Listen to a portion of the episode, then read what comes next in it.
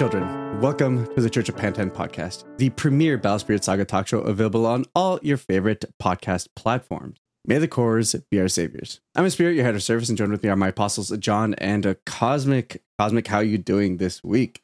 Woo! Rough week. Uh, first new work schedule. Trying to get back into content. My computer's done being uh, crashed and all that stuff. So trying to get things started uh, one step at a time again. Yeah, uh, I do know that with like your you had like the crash and you lost a bunch of files. So like, are you back into like being able to at least decently produce videos now, or it's yeah, I was able to recover a lot, thankfully, but um, there was some stuff I had to go back and like rip stuff from old videos or just try to find some like all the card images again, with, just to get new folders set up. So mm. it was a little hmm. bit of work in progress, but you know, a week is all it took, all things considered. Now it's back up and should be fine going forward. Should be. There's always those little few things that's always like, oh yeah, I forgot that that's also a thing that I had, and you'll kind of pick up as you go along. But uh, glad to hear that you're back on your feet. And John, how are we doing this week? I am doing great. I've actually uh, been having a lot of fun testing set three. Uh, kind of been neglecting Pro Tour testing for a bit, but uh, set three's been great. So I'm in good spirits and uh, excited to talk about some new cards. Yeah, I think it's the same thing for me where it's like it's so tough between doing the right thing, which is play like testing the Pro Tour, and then doing the fun thing, which is actually testing set three, which I'm enjoying way more and deck building for that way more. Yeah, yeah. You know, now that Alex is back from his world tour, he just wants to play all the time. So when I say I've been like neglecting Pro Tour testing. It's I'm still doing it. It's just mm. we've been playing like eight hours a day, and like maybe half or six hours of that is just playing set three stuff. So, you know, it's been you know he's he's kind of a madman when it comes to uh, you know testing. So. Yep, the man puts in his hours, um, which you know, given his results, don't necessarily blame him. And Team TD is definitely probably the team that has dedicated the most hours to testing. So, kind of goes hand in hand with the performances you guys have had as well. So, uh, today's show, we'll be talking about the Chilean Grand Open, which is the last Grand Open of Wave 2. Uh, and then we'll be jumping into kind of a little bit more of a detailed discussion about the Pro Tour and kind of our predictions of what's going to be moving on to that now that we move away from this Axe Spider Depths format. Uh, of course, that'll tie in with Sorlet, uh, the lore set, which is releasing released like last week for some regions, releasing this week for other regions. So kind of like the official release on that front. Yeah, uh, yeah, I'm, I'm I'm pumped for that. You know, like I I know when we kind of reviewed it, I think during our first episode, which would have been I guess a month ago now. Um, we were I think we were all kind of down on most of it, right? We figured that Tokiwa was probably the big winner, which it it still is. That that hasn't changed. But with set three now, uh, we've been testing a lot of the uh, lore set cards and some decks, and some of them are a lot better than uh, we gave credit for, especially uh, the Red Nexus, uh, Victory Oath. Mm. That's actually been pretty saucy with the uh, new Mermaid. So, you know, I I know that your opponent also gets to draw two, but if you're playing somewhat of a stall mill deck with like Mandala, uh, then you know basically a free Starblast is always going to be pretty good. So. Mm-hmm.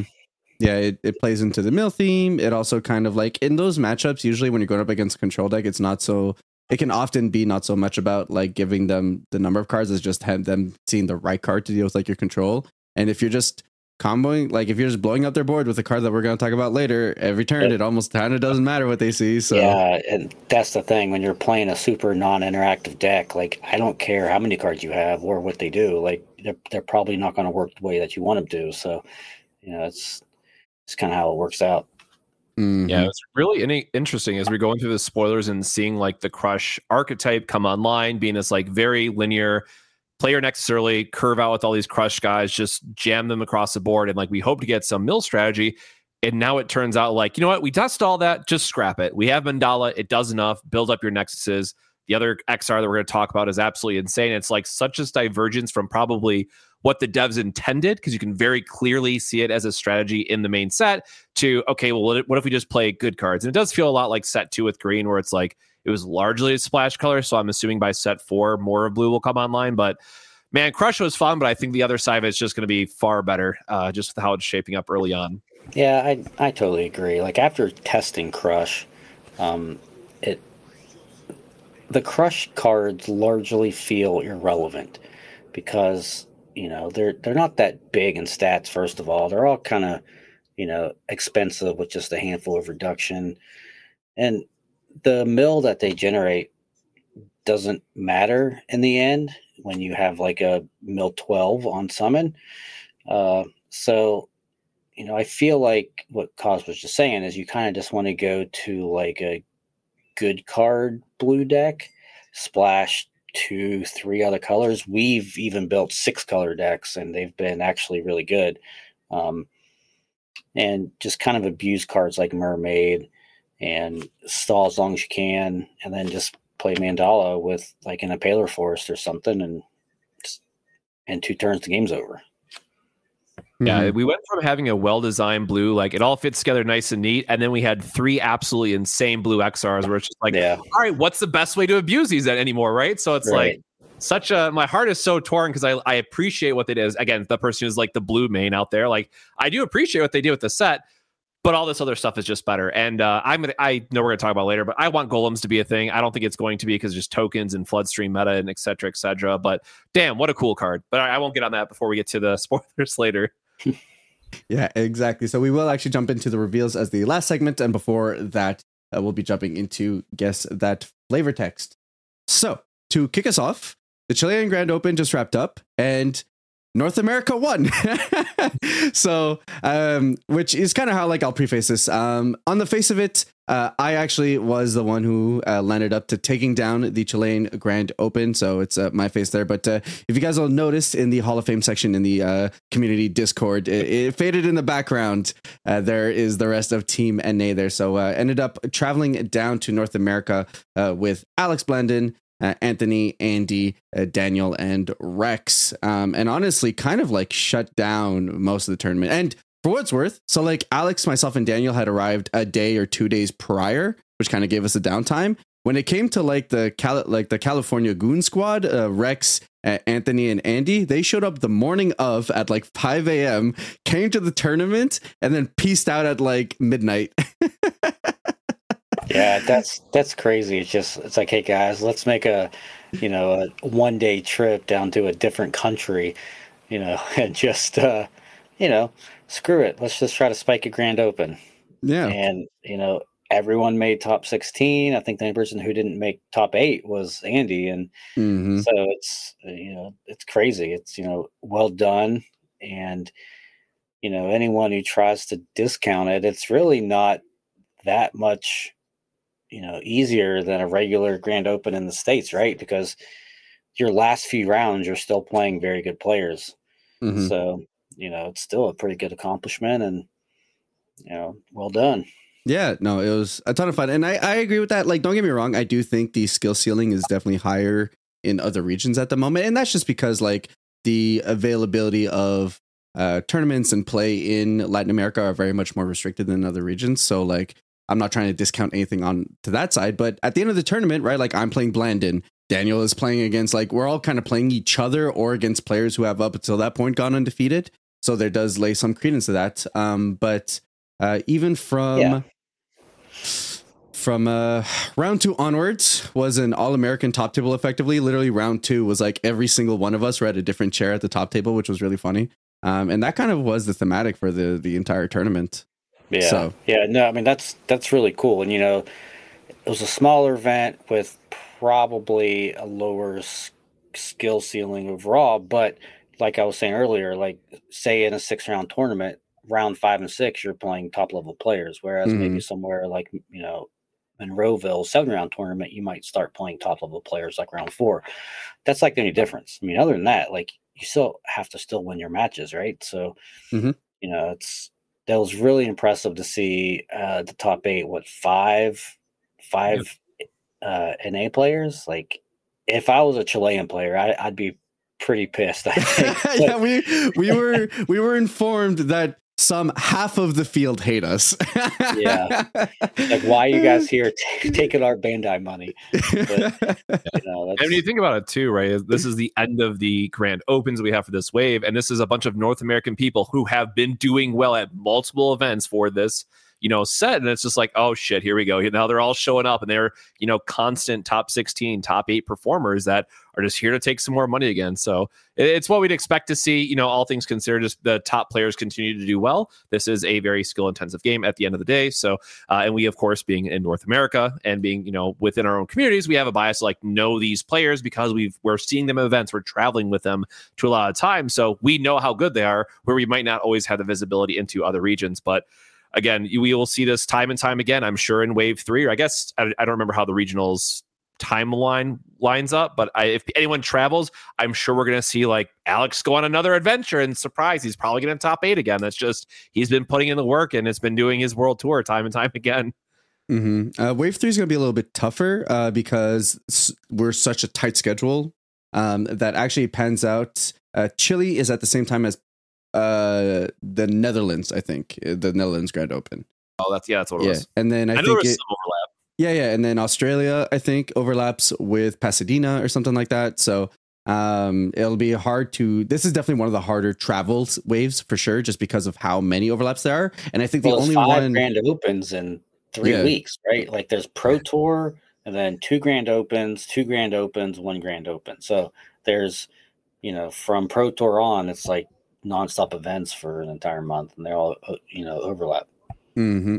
Um, so it's going to be quite the push here. And I think from what we were discussing, Daniel is the only one considering going to Chile instead of the Netherlands. Um, switch like fair and you know I'll, I'll be interested to kind of see um but even in the the latin american side you still see like consistently a lot of the same players over at top tables so blast who actually ended up top eight in the pro tour um also ended up pro tour uh, top eight in this tournament um, Alejandro is another player who not only uh, topped the uh, Latin American tournament last time, but also actually ended up participating in the Pro Tour as well. So, um, and I think we were when we were talking to them, like some uh, five or six players from Latin America, which I thought was more than we were ever going to see. Actually, ended up attending the first Pro Tour. So hopefully, get to see their faces again for the um, third Pro Tour, potentially Worlds. And given that there's not going to be Latin Americans there, realistically, more invites to go around, more prize money to go around for players to be able to actually travel in those events. Yeah. So, did Did any of them say anything about going to Amsterdam or? No, not, I, to my understanding, none of them are going to the Netherlands. That's just like way too much of like an expenditure to to justify yeah. it. So, um, yeah. So, because realistically, that's probably like a trip only first and second place could justify for. Uh, and we were going anyways. yeah. Right. So, but the, the tournament was great. Uh, tournament organizers were awesome. The meta was decently diverse. Um, and I think that's just kind of like, it's funny how, um, you know, people force themselves into creativity when accessibility isn't as easy. Um, so we saw a lot of yellow. I mean, round four, or it was either round four or round five. My opponent, who was X1, um, was on uh, Yellow Fabled Beast. So, like, that was the thing that you saw. Um, but very much the top tables was dominated by it was like either Terror or Axe Spider for the most part. Um, I think if you look at Top Cut, uh, five of, of us were on Axe Spider. One of us was on Terra. One of us was on, uh, and then two aggro players, one green aggro and one white aggro, which was Rex. So, um, you know, kind of what we expected. And for what it's worth, I think it's a good push for the banlist format. If anything, I think it'll at least shake up the Pro Tour, which is exciting. But the tournament went well. It was kind of like a mini Bandai Fest, and I'm it's very interesting to see that like TOs are more open to doing that. You know, Pasadena is going to be another one of these Bandai Fests, but it was One Piece, Dragon Ball, and Battle Spirits. Um, but they did a great job of like staggering the start times for every round for every game, so you're not constantly fighting with like two different tournaments plus your own to try and get to sit down, which was kind of nice. But uh, no, overall, it was a great time. Enjoyed it. It was one day, which I think they always push for one day in uh, in these Latin American tournaments. Um, but hey, when you're talking about the numbers that we had, where it's like six Swiss rounds plus a top eight, I'm not too worried about that. So great experience, great time. Honestly, highly recommend people to if you can find like a, a, a good flight and you have the time on the weekends to be able to fly to some of these international events. Um, they do lend themselves to like some really fun camaraderie, especially if you go with like a group of guys. So yeah, I was I was going to try to go to the Chile event actually, but I got my passport last week, so the week before mm. the event. So the first thing I did was check tickets, and it was like fifteen hundred dollars. I'm like, yeah, that's a bit. yeah. Even with a you know some sort of price split, like it would still be not not worth it in the long run. Right. So that was the Chilean Grand Open, the final Grand Open, and the final tournament for this format. So, uh, to that end, yes, honestly, big claps. I'm so tired of playing. Yeah. Even just, even just the Pro Tour format. I'm like, wow, I have space in my deck, and I'm not entirely sure what I want to do with it. Um, so you know, we get in the lore set, like you said. Uh, uh, in terms of some of the set three stuff, some of the stuff is really funny there. I think in terms of the Pro Tour, we're very much looking at like Tokiwa and Godslaying to kind of be relevant cards moving into that format, which of course the the lore set is releasing uh, this week for North America. So get your hands on that. But uh, in terms of Pro Tour format, it is the post ban list format. We did talk about a little bit about the impacts of those last week when we talked about the ban list. Um, but then I guess kind of like you know, what are the predictions moving into the Pro Tour? Um, every team, naturally, all of us are participating in the Pro Tour, and you know, we ha- kind of have our own builds and things that we're going to test. So I think there's a level of understanding that you know a lot of these things are happening behind closed doors. But overall, meta prediction, you know, purple hasn't been touched. There's an argument to be said that if purple was a top tier competitive strategy in both set one and set two, and it is the color to go unscathed from these ban lists going into a post uh, banlist format that it is probably lining up to be one of the best strategies going into the Pro Tour? Yeah, no, I I agree with that. Uh, I think purple will be the most played if if you know nothing else. Uh, purple is a lot of top players' pet deck, for lack of a better word. So the fact that they get to play it now, kind of unabated, is uh, you know probably what they're going to gravitate to. Uh, you know, it it didn't have any cards banned or anything, obviously, but Starblast Draw is still in the game, so I wouldn't say that it went unscathed, but um, you know, it. I think it'll definitely be the most played deck, probably by quite a lot. I I wouldn't be surprised to see thirty percent of the Pro Tour field be some form of purple deck. Mm-hmm. All right, and I gotta say it before we get one angry comment, technically, like actually, the uh, depths did get banned. So technically, yes, oh, purple yeah. did True. lose a card. Yeah, in my head, depths is an everything card because they drop billion cards otherwise. Like you have other just fine nexus. So yeah, yeah I gotta purple's like yeah, you know, depths is like uh, my bad. Yeah, so. in my in my head, it's a rainbow card. I totally forgot that that's count. a purple card. We've already moved on to our testing. Like, oh, let's just play these other purple nexus because they're just fine. It turns out, right? And you have so many yeah. other ten thousand cards cards all draw anyways. So again, I think it lends itself to more of the decks having flexibility with them and purple just being like, it, purple's like relieved that they get to take out depths, right? Because one, you have other nexus that can fill that role a lot of times, and two, you just get more deck space to counter your or target, I should say, those other you know maybe not so great matchups. So I know purple's going to be a big winner. Uh, and for me, again, at least high level, I love Tokiwa. I think the card has just been fantastic. I have no idea where it's going yet. Obviously, I did well with the green deck um, in Monroeville. I'm starting there at some point, but uh, I just love what Tokiwa is able to do. It does have that like play from behind theme that they're still going to be pushing for green. It feels like so. Uh, you know, even in a set three, right? Because we talked about many of us are also like just testing set three for fun because it's so much more enjoyable. Like what the format is looking to be for set three. That I really like where it lands in set three as well. So any excuse I can get to keep playing Tokiwa, I'm probably just going to keep playing Tokiwa decks between the Pro Tour and set three. But um, the other one, of course, is I'm sure someone's going to, you know, figure out something for red and not looking at you or anything, uh, John and the rest of True Duelists. But uh, I think there is probably some room for red to uh, to find a home somewhere uh, within the meta itself. Yeah, well, you know, my statement of purple being the most played deck, like if that's true, then if say if we, for example, show up with red as a team, then probably do well. So, you know, if we're off on the meta call, then maybe we won't do well. I don't know, but you know, I think there'll be quite a few purple decks. And I think one of the main reasons is Rotting Swamp, right? I think Rotting Swamp's probably the best Nexus in the game now, other than Scorched Battlefield. So, you know, those when when you have Rotting Swamp, you can make pretty much any purple deck work. I think, you know, mid range purple slash ag, uh, aggro purple is pretty good. And of course, court control. I mean, I don't think there's anything really holding that back other than Starblast Draw. So, oh, speaking of Rotting Swamp, I don't know if you can see the sign this week, but it says "Stop playing Rotting Swamp in your green decks." I, every green deck I see just has four Rotting Swamps, and as someone who has tested Rotting Swamp in green extensively, because I want it to be good, it's not. Yeah, it's I don't know. It's the idea. I think the idea is sound right. Like you're just constantly crashing your guys, and like, oh hey, I'll just replace them and get a draw. So it's like it, it, it you almost feel like it wants to fill the mini depths role that it does for purple, but in the same way as green. Um, but it doesn't, unfortunately, totally play out that way. Yeah, a lot of the reason is just to expand more on that is that you usually don't crash your guys into their things because mm. all of mm. your guys are huge, like they're all 4Ks. So a lot of times they don't trade um, or die like at all. Uh, and then if they are too small, usually just Pinsir or Thorn Prison or Tokiwa, uh, and they don't block anyway.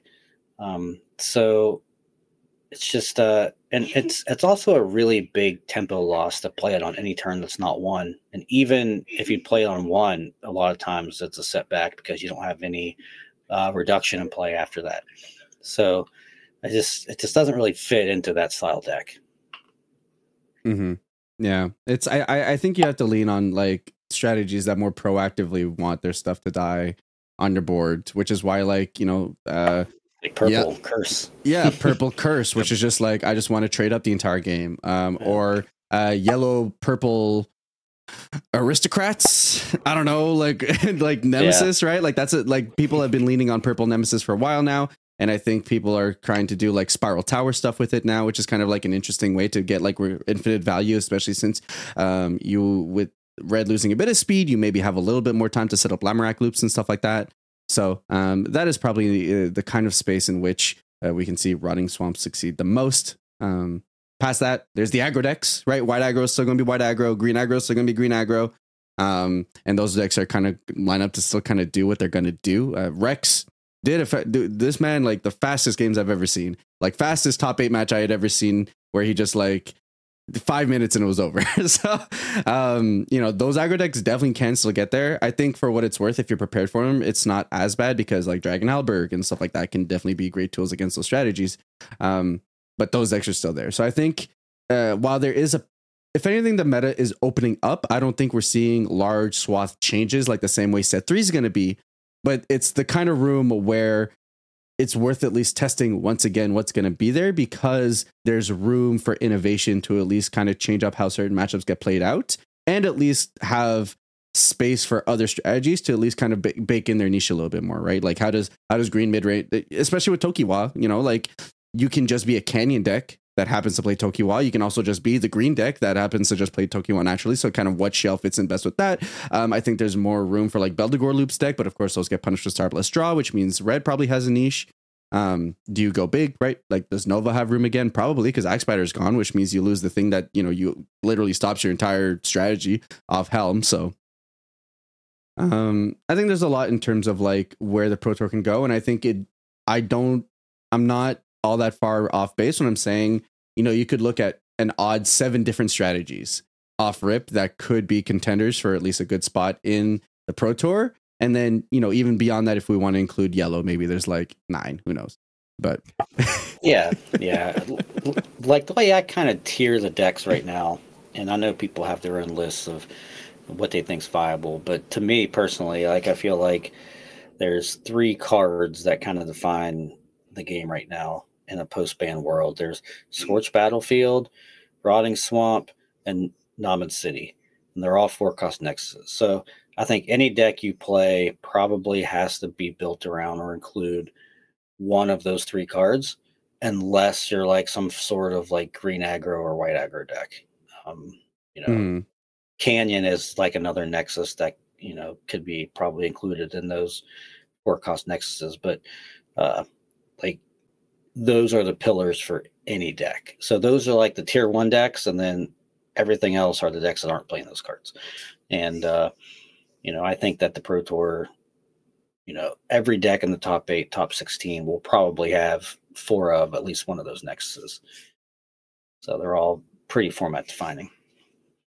So you know, I think the big thing that we talked about a lot with depths was the fact that every deck had to have four burning force, and you know, even to that level, maybe a couple of vultures if you're in red, Nexus hazards, what have you, to be able to deal with the card because of how centralizing it is to the game. Um, you know, and and I've been saying this because I know a lot of people. A lot of people have been like throwing like zero burning force into their decks. And if you're a more tempo oriented deck, I could totally see that because you kind of don't care about dealing your board. You're just trying to like you know present lethal to your opponent. But is there like is I refuse to not have at least like two burning forces in my deck because I'm like I don't want my purple opponent to go wild with swamps, right? Yeah, I don't think, and this this might be a hot take. I don't know, but uh, I think Ferraro Slash is wildly underplayed right now. Like it's one mana cheaper than Burning Force, and like I, I mean, I know it kills one fewer guy, but the fact that you can burst it as a complete blowout to kill like a rotting swamp, a scorched, a something else, and a spirit is is huge. That's like game defining right there. And uh, I think we've all been kind of not brainwashed per se, but just kind of stuck in our ways that all right, burning force is the way, and there's no other card. Like, you know, Ferraro Slash is incredibly good right now, and and my limited testing with it, it's just been incredible. No, I definitely agree. And you kind of just mentioned the exact reason why, right? It's like we shifted from something that was depths plus other nexus to, mm-hmm. oh, now all the good nexus that are trying to build their decks around are four costs. Like we got to give the honorable mention to Blessed Cathedral because it's just there somewhere and it's still a very strong nexus for when it's able to run away with yeah. the game. Yeah. And that is also getting hit by Ferrari slash or Feral slash is the proper name. So it's one of those cards that I think a lot of us now have to reevaluate and seeing that, as you mentioned, yes, it's going to be insanely strong when you get to high roll that burst because chances are when it's early enough, and of course, if you have the reductions for red, you're going to be able to hit their key nexus piece and kill something. So getting that two for one year opponent anytime is always a uh, welcomed uh, trade in your favor. And Feral Slash definitely fills that role very nicely as the meta has evolved yeah. where it is post bans. And I mean, no one's going to play around it, right? Like you, you set a burst like turn two or whatever, and they're going to think it's Dream Bomb, or they're going to think it's Star Blast, or they're going to think it's like an early Ice Shield, and then you're like, oh, here's this Ferro Slash, and then you know your opponent's like, oh, okay, now they're way behind. So, mm-hmm. um, because the burst is taking damage, right? Yeah. Yep. Loss mm-hmm. of life. Yep. Yeah. The easiest burst. Mm-hmm. So I, I think 100% has more utility there, and I think that's my biggest thing is just the fact that it does not mean that depths isn't around that we can disrespect nexuses. They still present a huge amount of advantage. Um, and purple is still one of those things where like, how do you win the purple mirror? You be the purple deck who can hold up a nexus, right? Like it's yeah, you're the one who can keep drawing cards, who cannot run out of gas. Um, you know, and it's a huge tempo swing if say like white can't play a Gnomen Guard on turn two because you decide to get rid of the nexus and then you win in, right? So I think those mm-hmm. kinds of things hugely sway the matchup. And I, I, I 100% agree with John that like they're pivotal, and I think people should be respecting nexuses regardless of the fact that we're not playing against depths because we were respecting nexuses before that, and it doesn't mean that like depths is gone that we shouldn't. yeah, you know, I mean, there's still no great answers or like a turn one scorch mm-hmm. because you still lose tempo either way. But you know, slash being one less core than burning force, you can actually play it early and still do other things. You know, to, to kill a rotting swamp or a Namen city or a blessed cathedral.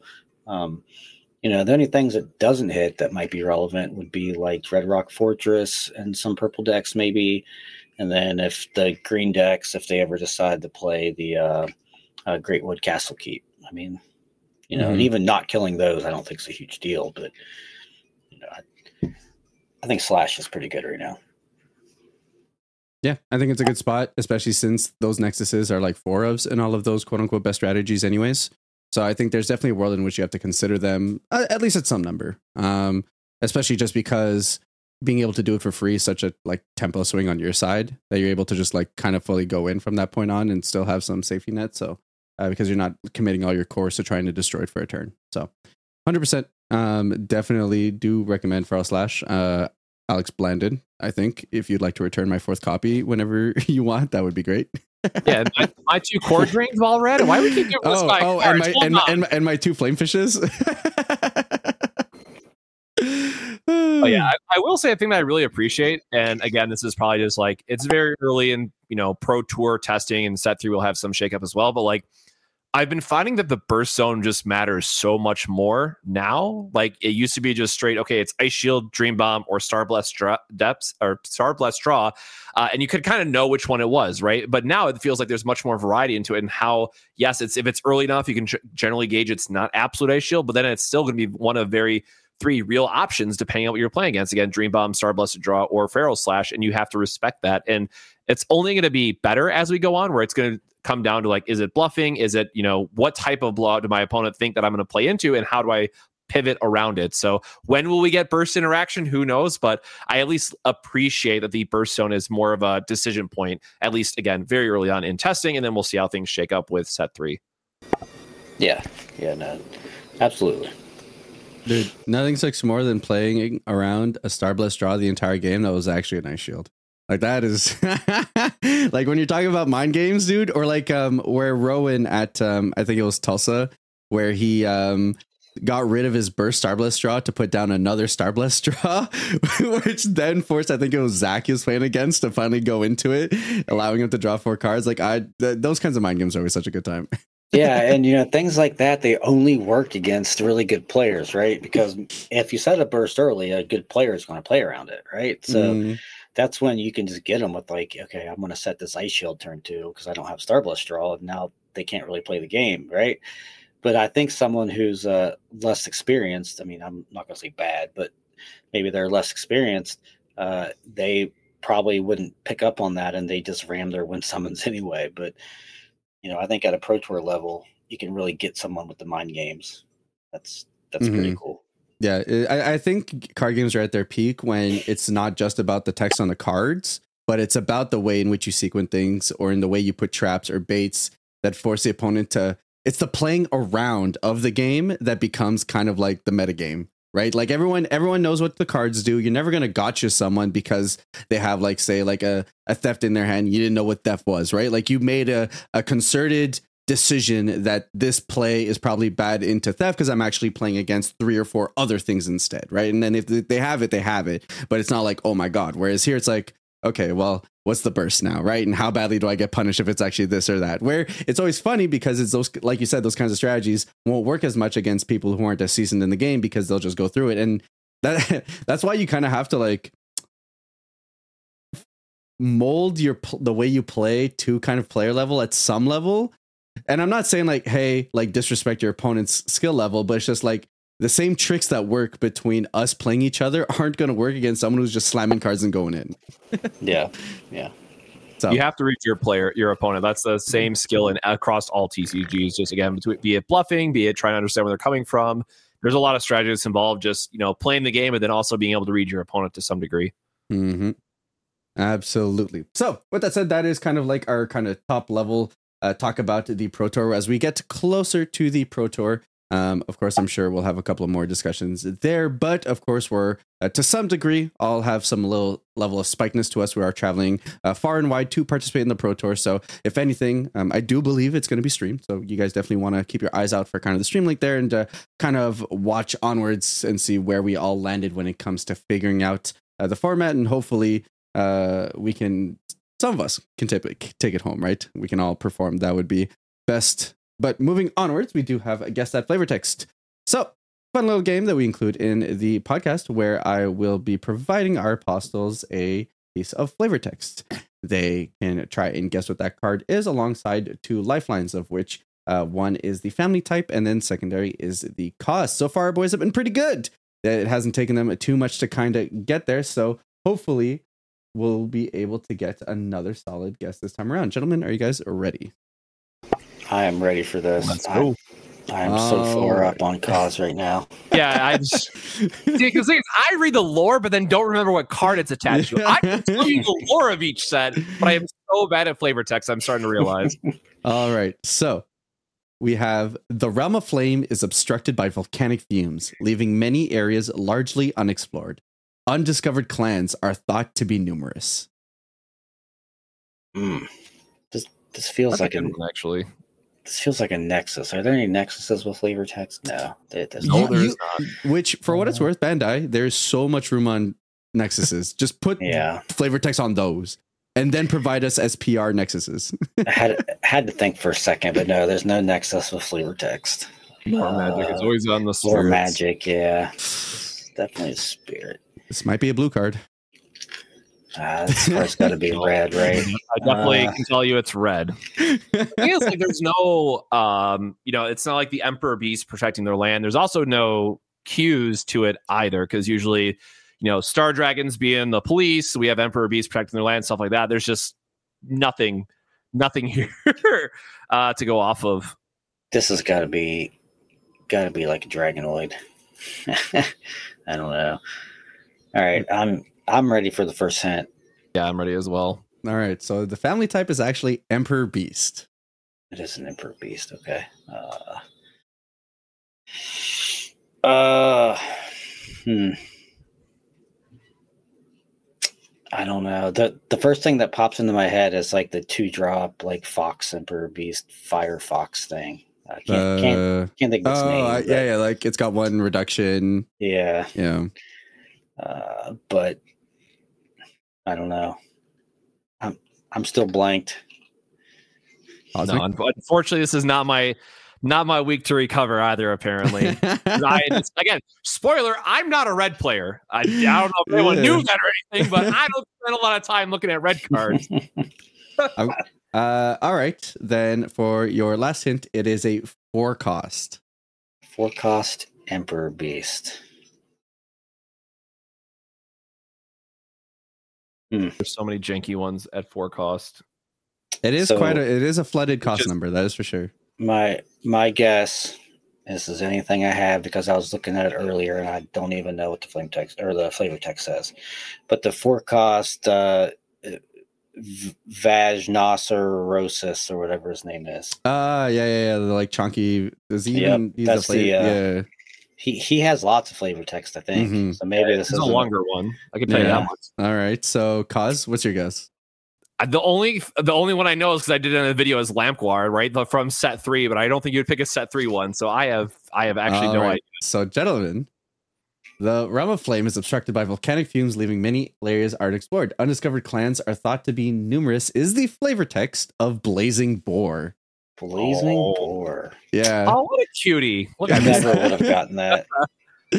so, um, a little bit weird that they talk about undiscovered clans when Emperor Beast is probably one of the more defined clans uh, in terms of kind of what happens in Battlesphere. But I mean, for what's worth, Kozmic, you know, isn't this card in the demo decks? I feel like you've probably seen this card for like months right, and I months. I had, dude, I as someone who did literally hundred demo games, I have burned that out of my brain. It's vault. I never want to see the red demo deck again for as long as I live. And there's still a stack of them in the back of my car from the road tour for crying out loud. So.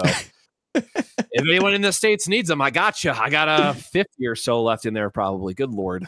Mm-hmm. Honestly, a card that's not terrible, right? Like it, it, it's it's a tutor from your drop, which can kind of have its services. And I know a lot of Nova decks tend to like to use it to be able to fetch things they pitch off Canyon. So, yeah, hmm. yeah, Blazing Boar is cool. I mean, it's it's pretty cool to get back like a Rex, and then already have two reduction for Rex. Uh, but it was played a little bit in the last Chile Open. Uh, Ian Bremont, right? He had two two Blazing Boars in mm-hmm. his uh, yep. Sword deck. So it, it's not bad. I just don't think it's great. Mm-hmm. Opening yourself up to Starblast Draw obviously is always going to feel bad, but I like it as just a random one of, and a lot of like the more mid range red list because sometimes obviously you're going to have Volcanic Canyon. You just have to discard something early because the rest of your hand is just garbage, and then at least maybe at some point that Blazing Boar is going to pop up so you can get it back from your trash. So there's definitely something there, at least with the uh, Volcanic Canyon side of things. But I really wish I had a couple more reduction. Probably would be too good because then obviously you're reducing the cost of looping stuff back. But at least one more pip. That's all we could have asked for. Mm-hmm. It it on that topic, it does definitely feel like there's a lot of cards that like would be able to get there if it was just for like that one more pip, right? Like um smag which i understand there's balancing there between the fact there's rainbow but if you had like one pip right and i don't know if battle spirits does rainbow pips but i imagine they do at some point so um, they it, just added them. Fun fact. oh, there you go. After 16 years, it was a limited set. So rainbow reductions are a thing. Mm-hmm. So I I think those are things that would go a long way. But talking about uh, cards and pips and kind of where they would go, uh, we'll be jumping into the last of the reveals for set three. So thankfully we weren't slow drip the XRs. We actually did get all of them um, which was very sick. They're slow dripping the SPRs, but that's okay. It's pretty art. We get to enjoy uh, kind of those as we go through uh, the last couple weeks, and then hopefully maybe TP cards come soon. So where we dropped off last week uh, were magics. Um, so looking over here now, they're actually all on BSSDB. So once again, thank you to Bloody Malice for putting them on there extremely early. So now if you guys want to deck build and mess around with set three, you guys can do so on that website. Um, in terms of things we see here, uh, nothing insane, right? I think um, Plant Trap we had already seen previously, um, in due to the fact that it's a collab promo. The five cost two green reduction burst when your opponent resolves a when summon. Your opponent selects two of their refresh spirits and exhausts them. So kind of a thorn prison on that part. That has an additional activate uh, main or flash. You get to select a spirit cost five or more. If it's green, refresh it. If it's not green, exhaust it. So kind of like beefy thorn prison. Um, a little bit more limited in its usages, but does can be more blowouty depending on the win summons. Um, I think it's fine. I think it's good. I like the fact that um, it's almost um, like a regain for your green spirits if you don't need it for its thorn prison abilities, which I think are kind of neat. Yeah, no, I mean, I think Plant Trap's good. Uh, mm-hmm. You know, out of all these spells on the screen, I think Plant Trap and Strong Draw are probably the only ones that'll see, uh, you know, any considerable play. Uh, some of the blue ones might see some niche play here and there, but, uh, you know, for the most part, I think that it's just, uh, well, of course, Floodstream's there too, but we already know about that one. mm-hmm. I'm a little bit biased towards the uh, break spell, which I forget the full name, but just the versatility of it, and it reminds me a lot of like because you're going to be in a blue heavy deck. It reminds me a lot of Fatal Push from to make the Magic comparison mm. because with the full board, it's going to cost you just one, uh, and you do have that flash flexibility to destroy a three cost or less. You know, doesn't don't care how big it is, right? um, and just having that flexibility for that because at the same time you're going to be wanting to play this in those stall out kind of mill decks that we mentioned. And then late game it just turns into oh i just need three or four more mill. And then you suddenly get this you can just hold off get the mill combo with mandala because it's cheap enough. And then you go sorry opponent i just hit you for like you know 16 in a turn. Good game. So, yeah you know that that's a great point. I mean i i think break burst is pretty cool too. I don't think in the long run it'll be needed but I think it is a pretty solid card. So mm-hmm. I you should see some play here and there. Yeah, my biggest thing with blue is specifically things like that. Like, where is the room for the niche mill, right? Like, it's so yes, we got Mandala that like can hit those 13s or however many number. I always forget. Like 12, 12 is it? 16. and then yeah. four more. Off pitching a crush card. Yeah, crush exactly. Card. Yeah. So yeah. it's so those are great. Uh, so like that, uh, you know, is obviously your main win con. It's like how much do we need to supplement supplement that? And yeah. crush strategy is going to be the spirits. And it's like, okay, well, do we just do blitz because hey, I can get like a rip an extra five or whatever, or use the nexus that rips a couple on one summons, right? Yeah. So it's just well, you know, going back to the the mill card and kill a 3k it was called burst something break uh break burst break burst yeah there is something to be said for non-interactive mill right? Mm-hmm. Because every other mill card is uh well that's not Mandala, is uh crush, right? So crush makes you attack. So something like this, you know, you can just sit back, not attack, not worry about it, just mill three cards guaranteed. Um, which doesn't sound like a lot, but when you're chunking 12, 15, 16 at a time with Mandala, uh, you know, those extra three cards might mean winning the game on the spot. Mm-hmm. Yeah, exactly. So it's like I think uh, is it Magic Wrench that rips four off the opponent's side. So like there's a lot of these different options that you can kind of consider to kind of like wrap around the strategy. Now, in a control shell, does that matter? Maybe not because maybe Mandala is all you really need. But I do agree with Breakburst. At least it has that flexibility of also being removal. So you could add in a control shell, mm-hmm. and then it just like doubles as being able to proc something off.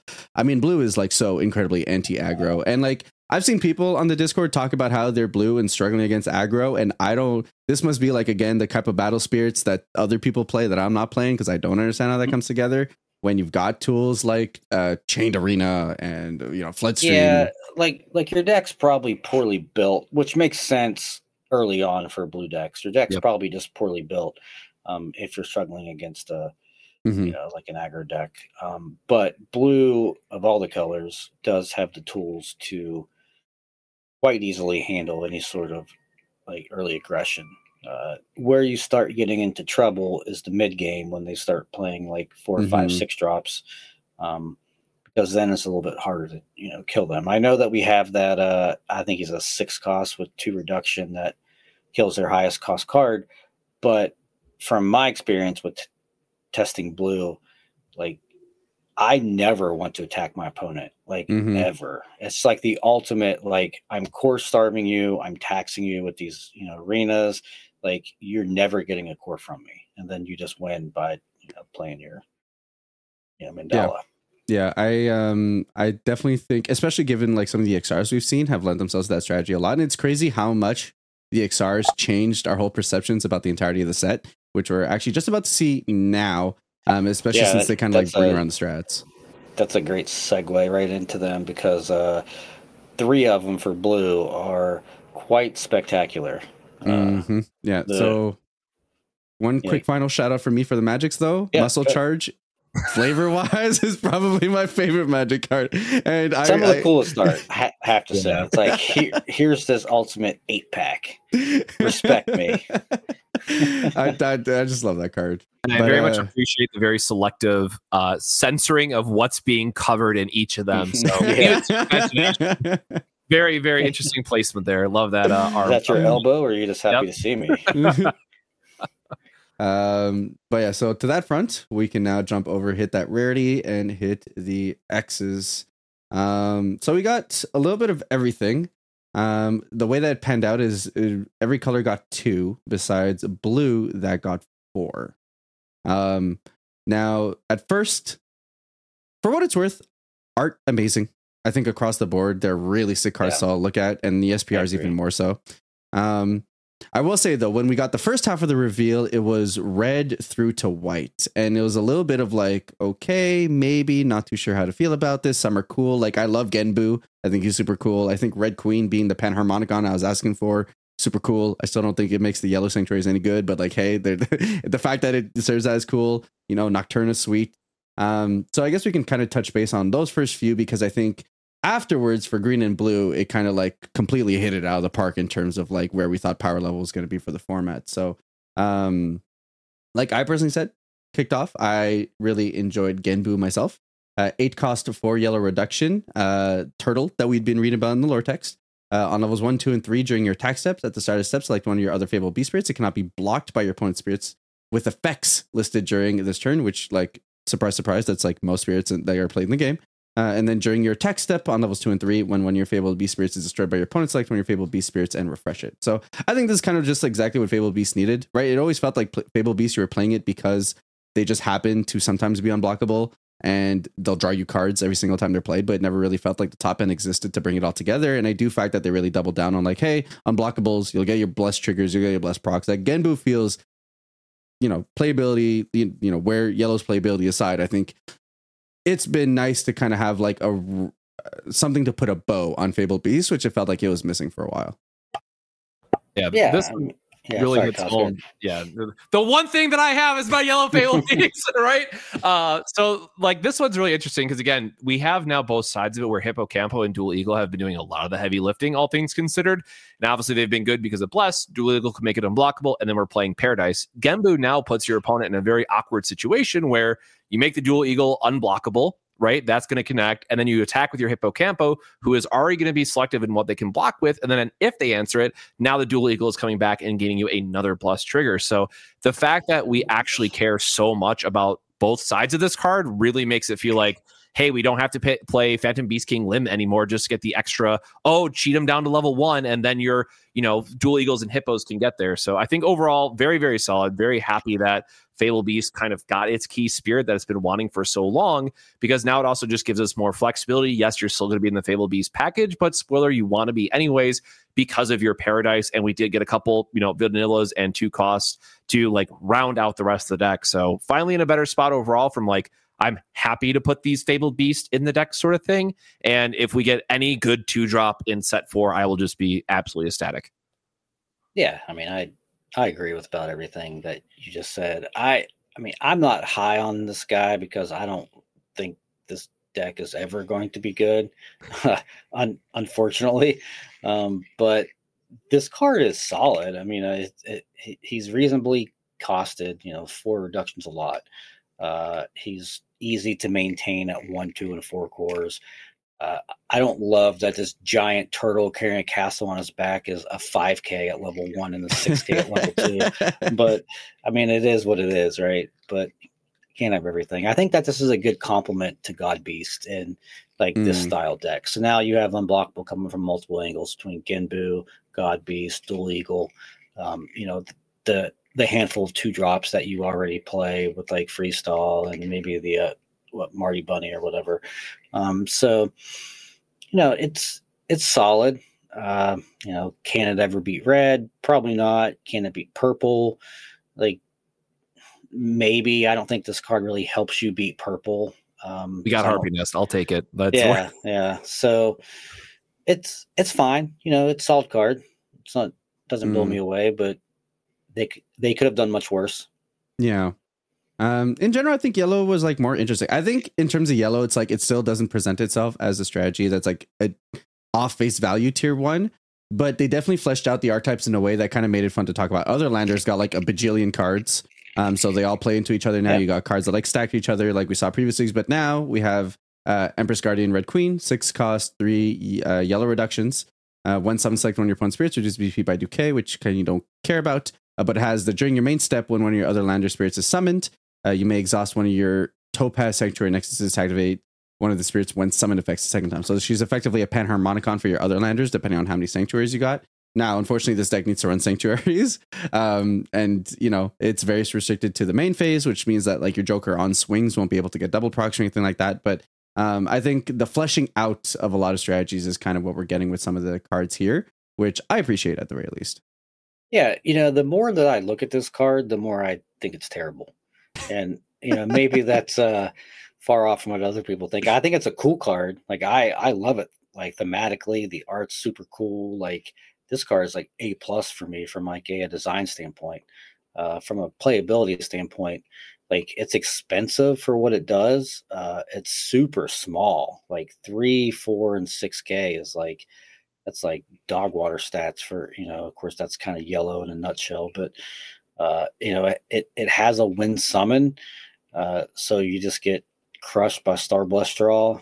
Um, like I just you know I I don't love this card from like the spike side of me, but mm-hmm. the other side that's you know maybe like a more Timmy you know, casual player, like I'll I'll play this card to local every week. I, I, I just don't think it'll ever see like the big stage.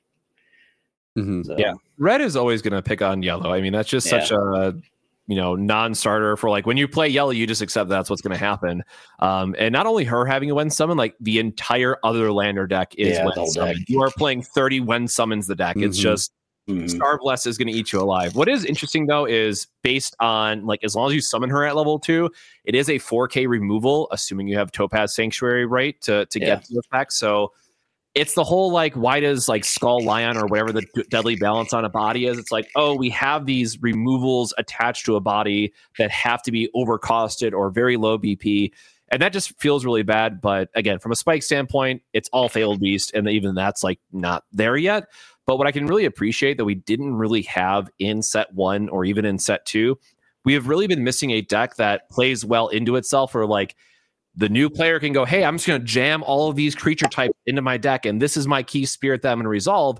And all of the other lander cards play very well together. There's a very clear design effort to bring the entire deck together. And like the Pentan that lets you loop it back to the top, the Humpty Dumpty that's drawing you extra cards, like it's very flavorful. It's very fun. And I think the game just desperately needed more decks like that because, you know, uh, at locals, it's really meant to have fun. And obviously, we don't want to have a whole set that falls flat, kind of like it did in parts of set two. But it's nice to see something that is fun to look at, fun to play, and hopefully can get players excited about, like, oh, if I like this, but now I want to be a little more competitive, what else does yellow have if you want to stay into that like battle trick and BP reduction style of play? But you know, probably get some more other lander support in set four if I had to take a guess, and we might get another X rare for it. But yeah, I'm very excited to sleeve this up at locals and and again just have fun with it because it's so fun to just like get those high roll moments with Charles where suddenly like, oh, Charles comes into play, gets a when summon, exhaust by Topaz, get another when summon, and just get to start this entire like domino effect because you were able to sequence and set up a board that's going to reward you for it. Now, is that reward good enough compared to the rest of the field? Probably not, but hey, at least you had fun uh, getting there, and I think that's something that I can definitely appreciate from an overall design standpoint. Mm-hmm. Yeah, that that's the thing for me. Other Landers feels like one of the most cohesive family types that we've gotten in a while. And it's very nice to very like it's like don't get me wrong, I love the complexities of battle spirits and the fact that like because of the way that the core system works, you can be very generic with your deck builds and throw a little bit of color into everything. But it's nice that like you know you can build. It, it, it's nice that there are decks out there that are easy to build, easy to throw together, and just like this is what this deck does, you know. And viability aside, it's just you know it, it's these kinds of things that need to exist in the ecosystem of a card game to make it easier for new players to pick up and kind of want to keep running with it. So, yeah, you know, one of my f- favorite things about this, and it's kind of ironic, is that like the other lander deck is like the ultimate like win summon deck, like you said, right? But like the best other lander is probably Alice, and like she just doesn't work in this deck, right? Because she doesn't have a win summon. So it's like, oh, I got Alice. Now I just have Alice. Mm, I think I, I think she's like well, your final payoff, right? Because the idea is that mm. like you free play all these bajillion spirits. You like you right. play Charles, you play Charles twice with Queen, which means you play two things. Odds are maybe you play another Charles off of that. Play, play, play. They're mm-hmm. all four, five, and six drops, which means odds are once you have one of each on board, you're always getting at least a hit. And then the idea is that your payoff is that you swing and she next for like ten thousand, right? Like yeah, I think that's the yeah. idea. It's it's just kind of funny that like all these cards trigger more win summons and mm-hmm. this, and then like you just have Alice that's like, okay, I'm gonna stop the chain now. But yeah, you know, it's still cool. Mm-hmm. Well, don't forget there was another Alice in Japanese Battle Spirits right, as well, yeah. so that could be the set four next version of Alice. yeah. Um. So to not dig too much time into kind of these other spirits, and we'll, I'll give like a a quick rough two seconds of all of them, and then we can kind of talk about any specific ones you guys want to before, because odds are we're going to be talking about every single green and blue one um, in kind of finer detail because they're just that impactful. Um, for purple, we have Viper Dragon, Swan Falong, um, which uh, when destroyed by your opponent, your opponent selects one of their refreshed spirits. You get to remove three cores from it and place them in the reserve. It has Curse, and then when when your Serpent Spirit attacks, you may select one of your opponent's exhausted spirits, and your Serpent Spirit attacks it. Uh, you have Nocturna, which is a seven cost, three purple reduction. Uh, when it attacks as curse, when destroyed, select two of your opponent's spirits, remove one core from each of these spirits and place them in the reserve. And then you get to ramp by one for each spirit that that destroyed. And then when the spirit attacks, you may exhaust one of your Amethyst Sanctuary Nexuses to select a spirit card with curse from your trash and summon it. Going on to red, we've got Blaze Lion Coalmane, eight cost, holy, six red reduction Emperor Beast. On levels 1, 2, and 3, when the spirit attacks, during your turn, the spirit gains 2 KBP for every spirit you control. And during your end step, at the start of the step, draw cards until you have three cards in your hand. Then we got the Ancient Guardian Trident Dragon. 7 cost, 3 red reduction, Ancient Dragon. On level 1, 2, and 3, has got Flash Awaken. On level 2 and 3, during your attack step, at the start of step, place two cores from your trash that aren't the soul core onto this spirit for every Ruby Sanctuary you control. And then when it attacks, you get to board wipe up to 6k total BP. And finally, moving on to white. A Sleepless Guardian of Frost Tiger, 7 cost, 3 white reductions. During your opponent's attack step, this spirit can block your opponent's spirits without a soul core on them, even if it's exhausted. So it's like forever suppression on everything except a soul core. When the spirit blocks, it gains 1k, so you get that uh, Rocket City effect as well. And then on level 2, during your attack step, uh, you get to choose uh, spirits that have when the spirit blocks for each diamond sanctuary you have, and they can't be blocked by your opponent's spirits that cost 6 or fewer. And finally, Snowcapped Peak Goddess Skadi is a 9 cost 4 White Reduction Ice Princess. On level 1, 2, and 3, if you control a spirit with a soul core on it, your opponent can only select a spirit with a soul core on it when using effect select one of your spirits, uh, which kind of apparently will have some funny implications if you throw it on someone with armor and then like you can kind of like block someone out of using their stuff, which is pretty jokes. On levels 2 and 3, she has armor white. And on level 3, during your opponent's end step, at the start of the step, return all your opponent's exhausted spirits to their hand. Um, so all have cool utility at the very least. They all have text, um, but do any of them speak to you guys in terms of like things to maybe look out for? No, go ahead, Koz. I'll let you start. Okay, so for me, I absolutely love Skadi. That's like the big one for me because coming from like a green white, you know, ramp and exhaust strategy, just the idea of having this big payoff that can suddenly bounce your entire opponent's entire board. Like they try to attack and then just say, "Okay, I'm sorry to do this to you. Here's a thorn prison. Eat your entire board back to your hand." It's probably going to win you on the spot. But the thing is, it's an ice princess, so it doesn't work with like the Fortress Guard City. Like, there's no way to cheat the reduction for this. So it definitely feels like a big, heavy payoff that is flavorful in what it wants to be doing and also just has a very solid effect. So I think uh, there's something to be said about all the Guardians because, again, I really appreciate the whole like build into the payoff, give something fun to play at locals, but for something that's going to hopefully let a new archetype shine through and again just being like white green control and what that might look like i think Skadi has a really good chance of getting there for it or again if we just have some like gale units in there if we want to um to be at the unaggressive or not the gale but um needle shots. Right, I was, I was thinking of a tap effect, right? But needle shot, thorn prisons, things like that mm-hmm. to really heavily tax your opponent and punish them for attacking. Yeah, I mean it's I I think that this one's very interesting. I don't know how good it is, but the the effect's powerful, which is what you'd expect from a nine cost card. Just currently, like I I don't see any reason to play it over Enterprise. Um, I don't see, uh, you know, any reason. I don't. I just don't see any deck for it right now. Uh, you know, I I think that out of the red, purple, yellow, and white X rares, the ones that I'm most excited for are probably uh, the yeah she Mommy? she's cool. I mean, I do like her.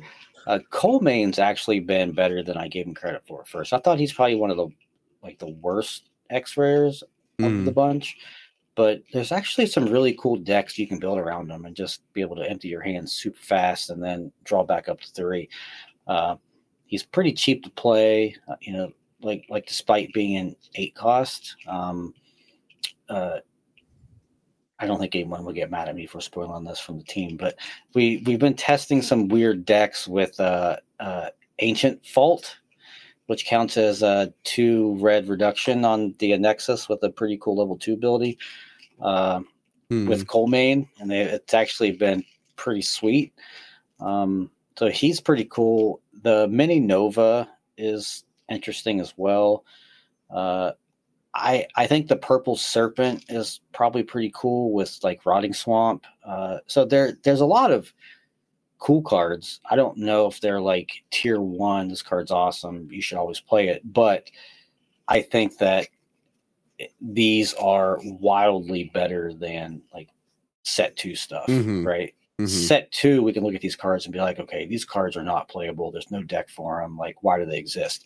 Set three ones were like, okay, maybe they're not broken tier one cards, but there's uses for all of them. Mm-hmm. So, and, and, that's that's exciting. That's what might sell the set. So, kind of have to see where it lands. Yeah, mm. but those those are cool.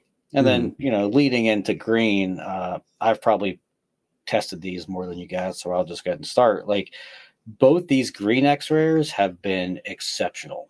Um, you know, the the plant is incredibly good, mostly because of the green sanctuary is probably one of the best ones. Um, but the six cost Gale guy has just been crazy. Uh, Jaeger, yeah, he's he's been nuts. Uh, the the Gale deck with Highlands has just been unbelievably good. Mm-hmm. Um, and it's not really a Gale deck. I think the only Gale cards that we were playing were like Jaeger, um, like Tokiwa. one or, yeah, Tokiwa, like one or two of the five drop uh, with the mouth on her back, whatever, mm-hmm. and then uh, and then one Fang. other, yeah, yeah, yeah, the 10 yeah. drop. There's like three 10 drops. I see people only playing like one of the 10 drop because they're like, oh man, it costs 10. Like, and if you're playing Highlands, you need like two or three of that card because that is your win condition. Like it's it's usually like, uh, you know, play your stuff early, worker Ant Man, Emerant, you know, whatever Highlands, obviously, and then uh, like five drop Tokiwa into the ten drop or the six drop into the ten drop, and there's like no way you're ever losing the game. So mm-hmm. he's been really impressive. Yeah, and I think um, so. I'll actually read out the card and then kind of go into a little bit details. Yeah. Uh, Black Huntsman Shat Shattan Jaeger as a six cost, three green reduction Blade Beast on levels one, two, and three when the spirit attacks. Gale two. Um, on level two and three during your attack step, when one of your spirits with Gale other than Black Huntsman Jaeger reduces your opponent's life, refresh the spirit. And on level three, refresh the spirit when your opponent uses one of their effects to draw a card.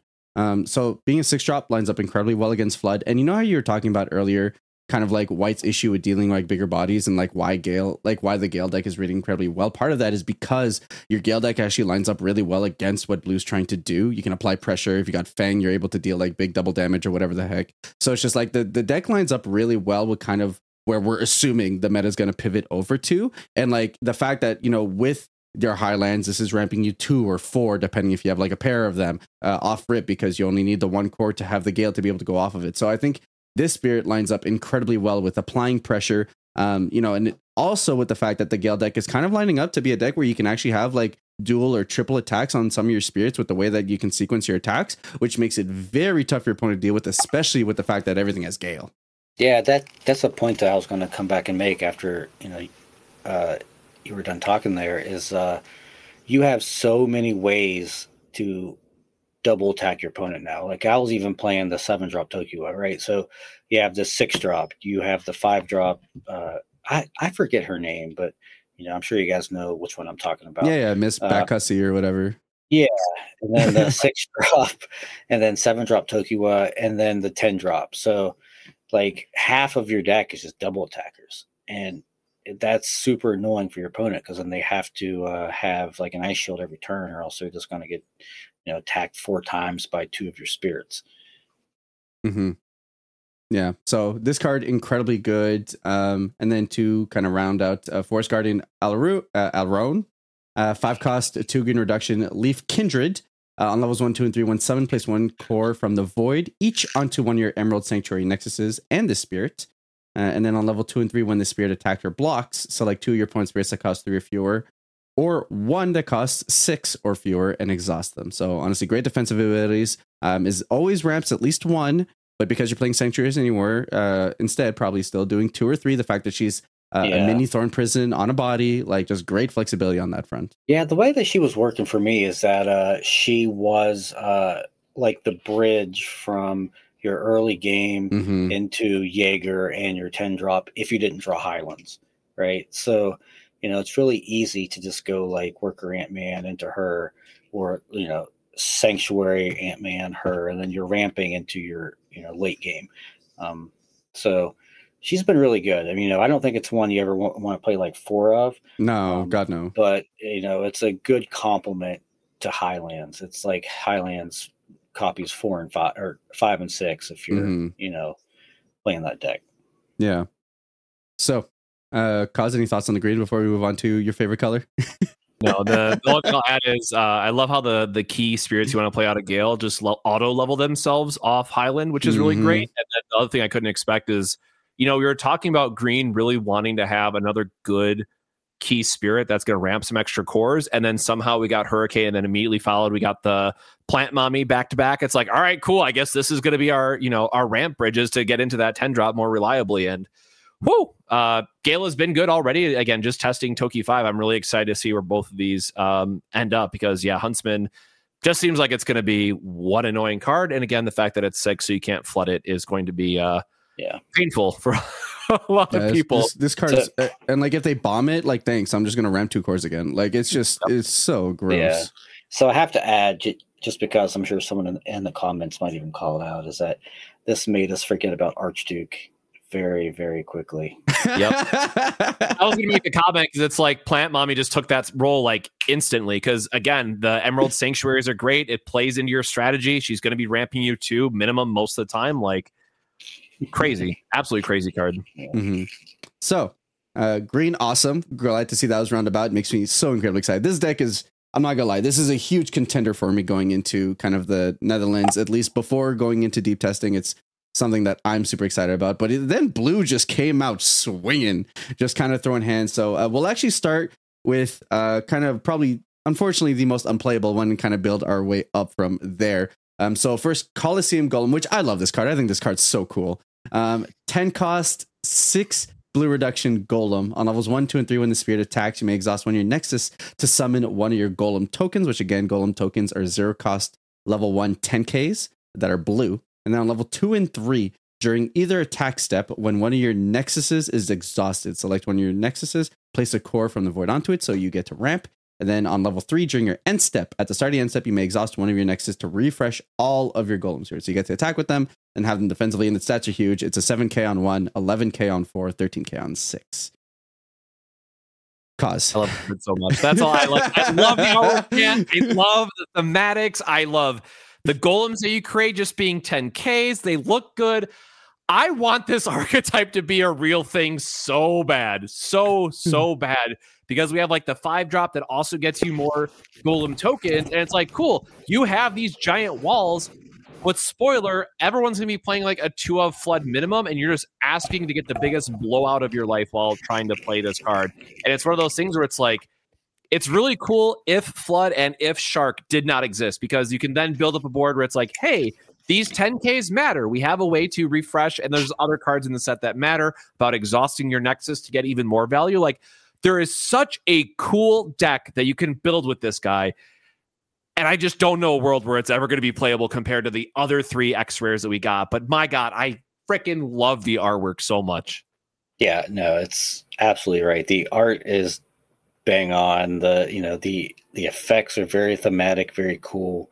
Uh, my my biggest problem with this card is that at least early on in my experience, and I've probably played like 12 hours worth of blue testing so far, like the best blue decks that I've played aren't necessarily heavy blue, right? Like you just play the best blue cards, and then the rest of your deck is like, you know, the best cards from the other colors.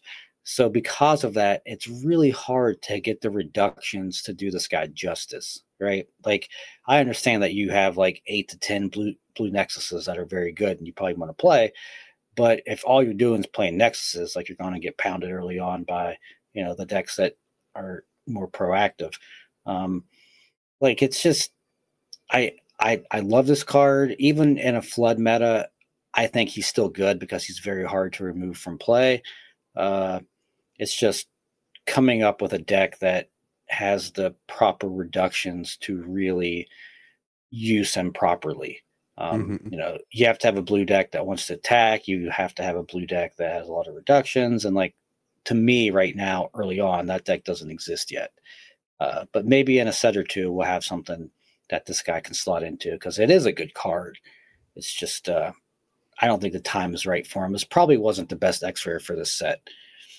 Mm-hmm. It but definitely feels like the set two issue with Green, right? Yeah. Where it's like we just need a deeper card pool, and then he might mm. get to do something. Yeah, right? we just need more nexuses that like probably exhaust them by themselves, right? Like that have abilities that say, "Hey, exhaust me to do a thing," right? And and like to that end, it'll lend itself both to its reduction and to the fact of the payoff for the golems and the to- you know the golems are th- like if the golems become things that you can do for free because let's say the nexus will exhaust itself anyways then it becomes an a, like a self-serving engine where you're not losing hand advantage to be able to do it or whatever. It's like a one card army that like your opponent eventually kind of has to deal with.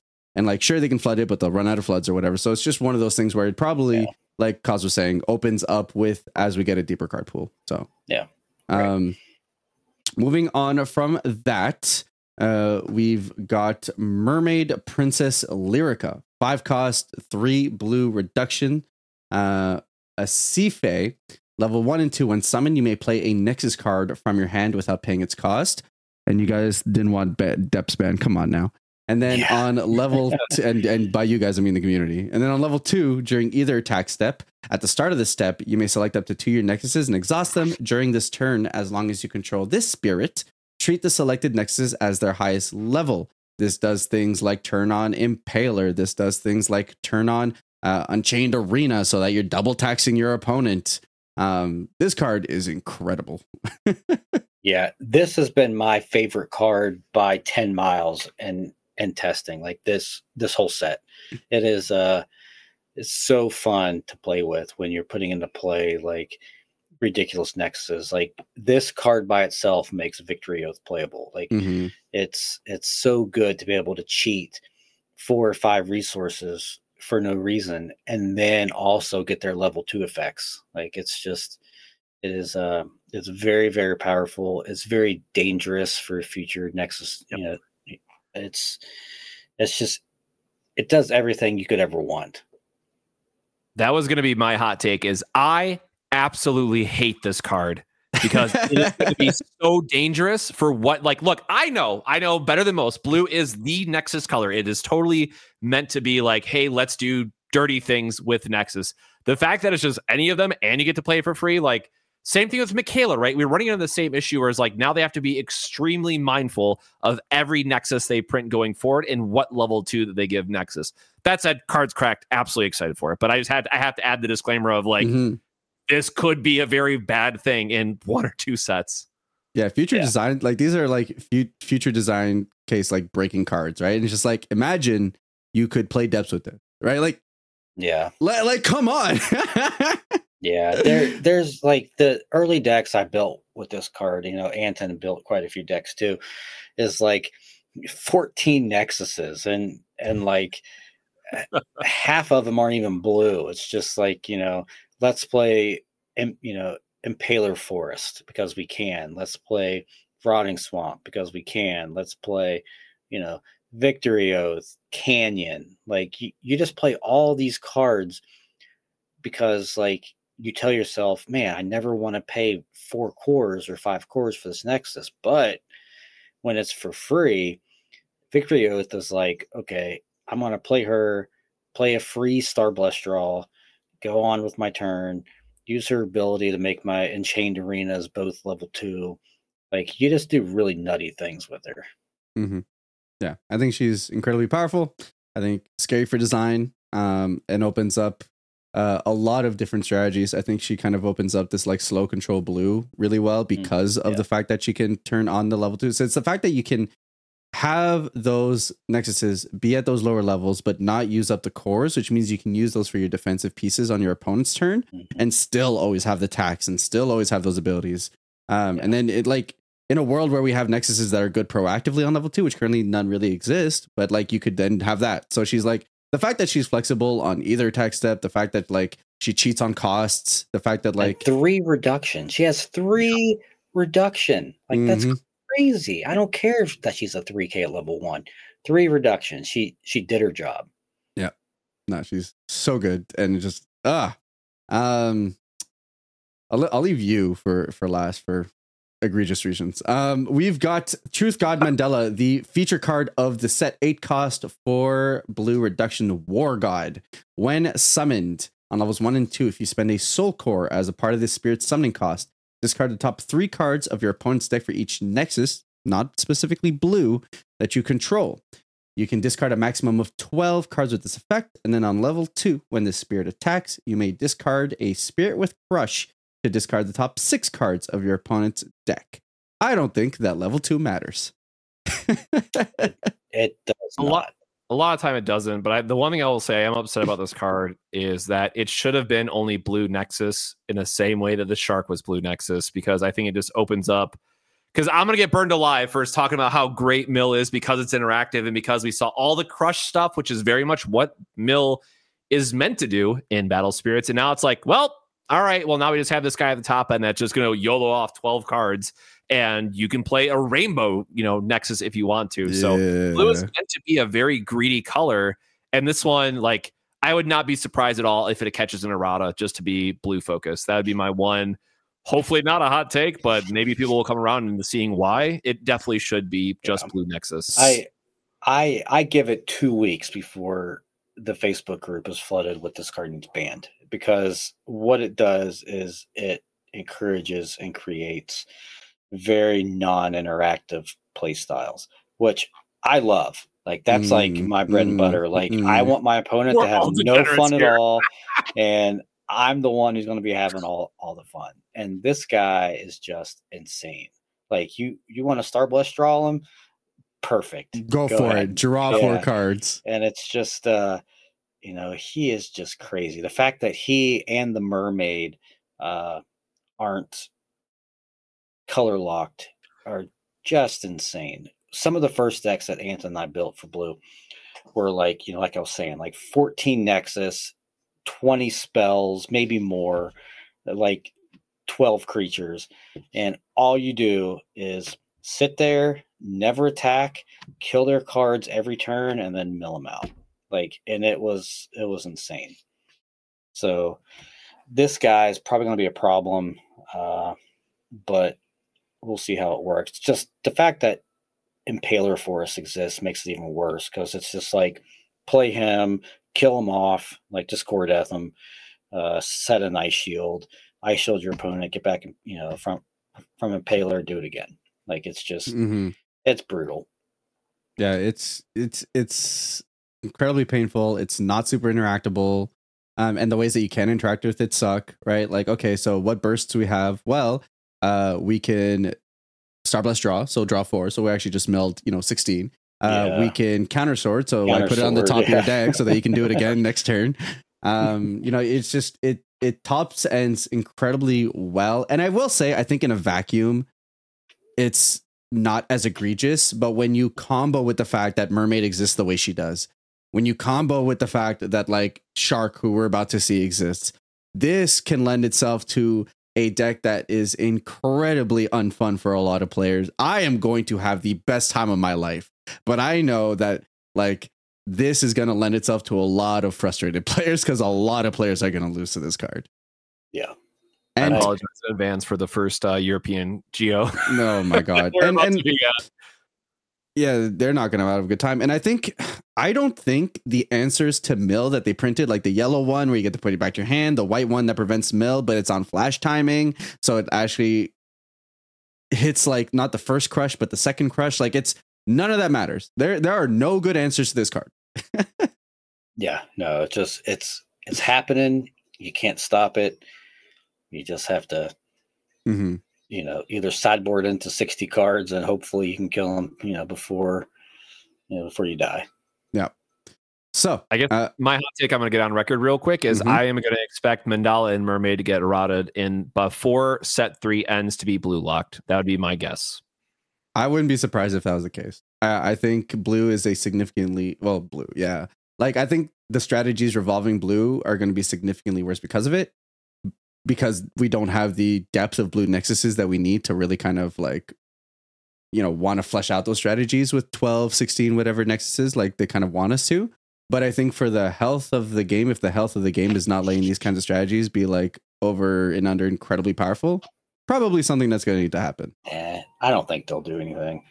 I, I could see them not do something also, right? Because said four, we're jumping into double gems, which means we're more likely to have ways to be able to, you know, destroy the opponent before they lend themselves to getting so deep. It, it's who knows, right? Like set four sounds like it's going to be a power bump, so maybe we won't need it, especially if the game right. speeds up. But um, to jump it, the last card, the card that I have had the most discussions with almost everybody uh, in every community, whether it's IRL or whatever, we got Cthulhu Shark a six cost, one blue reduction aberration on levels or as an additional summoning cost, you must destroy one of your blue nexuses. There's like a sense, so no matter what, you can't cheat this in play without having to get rid of a blue nexus. But on summon, on level one, two, and three, destroy all spirits without a soul core on them. And on level three, while the spirit attacks, when the spirit destroys one of your opponent's spirits, if you're comparing BP, select the nexus card in your trash and place it without paying its cost. This card is absolutely absurd. Yeah, that's correct. This, there's there's like no no drawback, right? Like the drawback is you have to kill a Nexus, and I guess wrath your own board. Huh. Yeah, like that's ever to happen. So it's uh, it's it's crazy, and you know half the time when you kill your own Nexus, you're ramping one, right? Because of like Enchained Arena. So I I don't know what else to say about this card. It is uh you know, you don't even have to keep it, right? Like mm-hmm. you can mm-hmm. rat itself, keep something else, and then just impaler forest the back. Uh, you know, again, plays into those non-interactive strategies. Um, you know, sure, your opponent can keep their best card, maybe, uh, but it's it's incredible. Like there's nothing else I can really say about it. It's it goes on every blue deck, uh, regardless of what you're doing, and uh, it'll get splashed into, you know, lot of uh, you know quite a few other decks as well uh, with some package with like Enchained Arena, Lighthouse, and Shark. So see where you know it lands up, but it's it's broken. Yeah, mm-hmm. blue purple is definitely a home for it. But you know, I do got something I got to say about this card that I'm really upset about. It's not going to have an SPR. Why? I was thinking that earlier. It's not going to have an SPR. It's like why? Where's my Cthulhu Shark SPR? mm-hmm. need it in my life. But yeah, we're not going to get it. No, I mean it's got like it's funny because it's got like you can it's like you can set up a Gnomon Guard, which quote unquote punishes your opponent blowing up your board, and you can you know soul core up something that you want to save, but then you can use the I forget what Nexus it is that allows you to attack with something that has a soul core on it, so you can kind of crash to that for like a full board wipe or something of the sort. So I I think as much as I think that like Mandala will lend itself to being kind of the most frustrating because a lot of opponents are going to lose to it. Um, I think Shark is probably the number one cards that people are going to bang their heads onto the wall because they just lost their entire board, right? And like the decks that are looking to do this, the worst, the biggest offenders are going to have the ability to line this up to do it turn after turn after turn. And I think that's going to be incredibly frustrating because board wipes are the types of cards that like you kind of just need to learn how to deal with because like you can't it's a it, it's a feels bad in the same way that like losing out to like an exhaust nexus blowout feels bad and like oh i'm never gonna let that happen again which like unfortunately when it comes to cards like shark it's just like okay well now i can't overcommit to my board because like i can get curse comboed but like it not it doesn't cost my opponent 13 cores to do. It cost him you know five cores to do. So is the card's incredibly pushing honestly probably going to be annoyingly expensive. I was I was so ready for this first grand open uh, after the pro tour to be like, oh yeah, I'll spend ten dollars, get whatever I need, and then move on. And now between like these like six different XRs that I want to pick up between blue and green, I'm like, oh no, I'm gonna actually have to spend money. yeah, thankfully we got a lot of cases going, but um, yeah, thinking back to the first like red, purple, yellow, and white all just feel fine, right? They've had the most time. They've had a lot of sets. There's a lot of support from them. the card pool is very deep. Green finally feels like it's coming on board. We have some really good things to look forward to. And then blue is just like, fuck it, we ball, right? Like it's out here and ready to go, which is really exciting from a set design because I think a lot of people did feel a little bit let down, myself at least included, someone who's played a lot of green almost all of set two. And blue really does feel like, yes, it's still going to be a splash, but it has very strong pieces that's going to make it stand out in the meta. And as we mentioned with Shark, there's going to be a lot of things that players just have to respect for it. So I'm very excited to see where this goes. And I'm, you know, I was going to be playing blue no matter what in uh, season three or wave three, whatever you want to call it. But now I'm like super excited to play because there's a, quite a few different decks I at least want to try out. Mm-hmm. Yeah, 100%. And I'm going to give like one more shout out to the art. Um, honestly, the art this set has been absolutely phenomenal. I love the art on almost all these XRs, uh, the SPRs, uh, which we won't have on screen, but you guys can go check them out in the community Discord. Um, also look super sick. Love the SPR art. Um, in terms of what they've done from the looks of it, uh, we're getting SPR for a key magic from four different colors. So we've got Double Heart, Soul Crush, uh, Dimension Rift, and Strong Draw. And it looks like we're getting SPRs for all of the Guardians. Um, so we've got Trident, we've got Nocturna, we've got the Red Queen, uh, which means the last two coming through uh, are, are probably going to be uh, Alrone and uh, Frost Tiger, I guess. So uh, very excited about that. Love the art. You know, if we can get a full set of this level of art, I think that's going to be very, very big things for this game moving forward. Yeah, so I agree.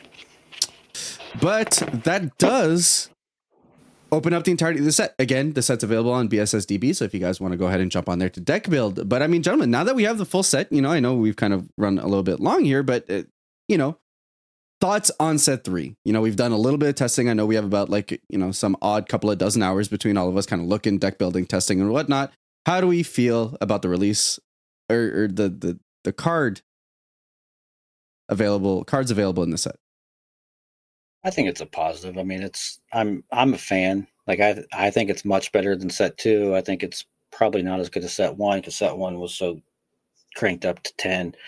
Uh, but this set feels like it has more than half a dozen playable cards. So, you know, it's it's been exciting to test and build some decks, and we'll just have to see where they land as far as like the, a grand open level goes. So, I mean, I'm excited.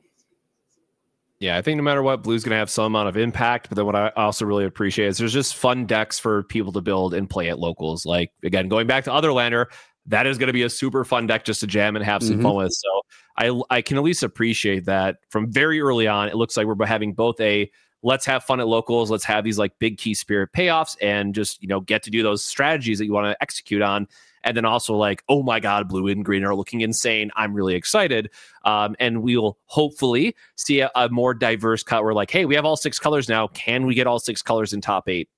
Probably not, but fingers crossed. It'd be really cool to see. Mm-hmm. I, I agree. I think my biggest thing has been kind of like the failures of set two kind of aren't repeating themselves in set three, where set three feels like there are new ways to play the game, right? That a lot of even in red, it's like big red, kind of like between the sanctuary and the dragon. You know, are they amazing? I don't know, but like they are definitely a way to play the game. I built another Landers deck and it looks like stupid fun, right? I can play Nightling Aristocrats and kind of use mini Nemesis and big Nemesis to kind of draw infinite cards and do things. Uh, Fabled Beast now has a key spirit.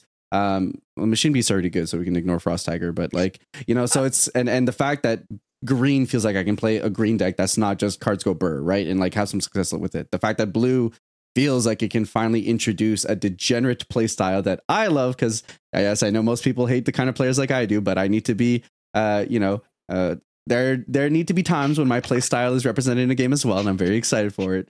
So I in terms of set three, I think the last round of XRs plus kind of digging deeper into some of the cards that open up strategies have been a very welcoming breath of fresh air in terms of deck builds. And like I've been like every day I, I, choose a different color. I'm like, okay, what are we building in this color now? Right. Just to see if I can get new ideas grabbed. And I think it's gonna be, especially since we're jumping right from the Pro Tour to the Grand Open, and it's gonna be Grand Open, Grand Open, Grand Open. So there's no like flex breathing room. It's gonna be tournament results, and then like next week, okay, what what what breaks the meta to kind of do this tournament, and then the week after, right? So it's gonna be very fun to see that quick burst evolution of the meta, you know, backed by tournament results which will then have like a three four week break and then as we go into pro tour 3 and world so i think i think it's going to lend itself to uh, a very explosive first few weeks which i am very excited for and hopefully you know will lend itself to uh, quite a big shakeup so yeah mm-hmm. so with that said, that was our review of set three. We have to send off set two. We're going to be jumping onto the Pro Tour next, and that's what you guys have to look forward to. We uh, no more grand opens. So we have three weeks ish of kind of downtime before everyone moves on to start traveling to the Netherlands for the Pro Tour, which will cap off set two before the release of set three. Um, of course, uh, you guys should talk to your local game stores to talk about the reveal events. Uh, not only should you guys be putting the Pro Tour on the TV of your shop so you guys can watch all the action uh, go because presumably it's going to be live stream, but you guys will definitely want to participate in your reveal events. Your reveal events are the greatest opportunity you have to engage new players into your local game stores, guys. So I highly recommend you guys participate, show up, and try to push towards getting a great attendance because, you know, new players when they show up to a shop and they see like, oh my God, there's 12 other people here learning the game, picking up the game, it provides a great opportunity to kind of uh, bring life back to this local. So it's an incredibly important event. I highly recommend you guys check those out. The lore set releases this weekend in North America. Pick them up. Uh, you know, I know a lot of those cards kind of work in conjunction with each other, but there are a few cards, Godslayer, Tokiwa, cards like those uh, that will lend themselves great to your collection moving forward. And I gotta say, with the gold bordering, they look absolutely gorgeous. But with that said, guys, that was this week's service. Thank you guys so much for coming to the Church of Pentan podcast. And until next week, may the cores be our saviors. Thanks, guys.